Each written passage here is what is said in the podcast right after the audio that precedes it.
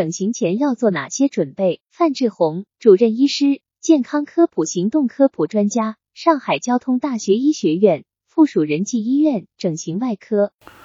这个鼻翼整形前啊，其实不需要做什么特别的一个准备的。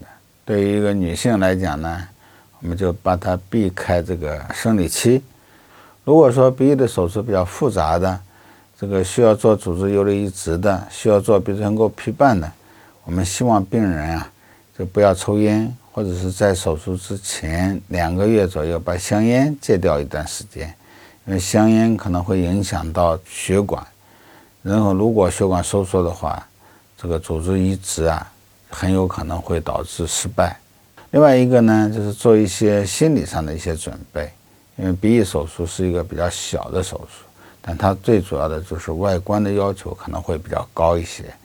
如果要达不到你的预期的话，你有没有这方面的心理准备？手术以后你就会可能有一个失望，可能甚至会引起一个不好的一些情绪反应来。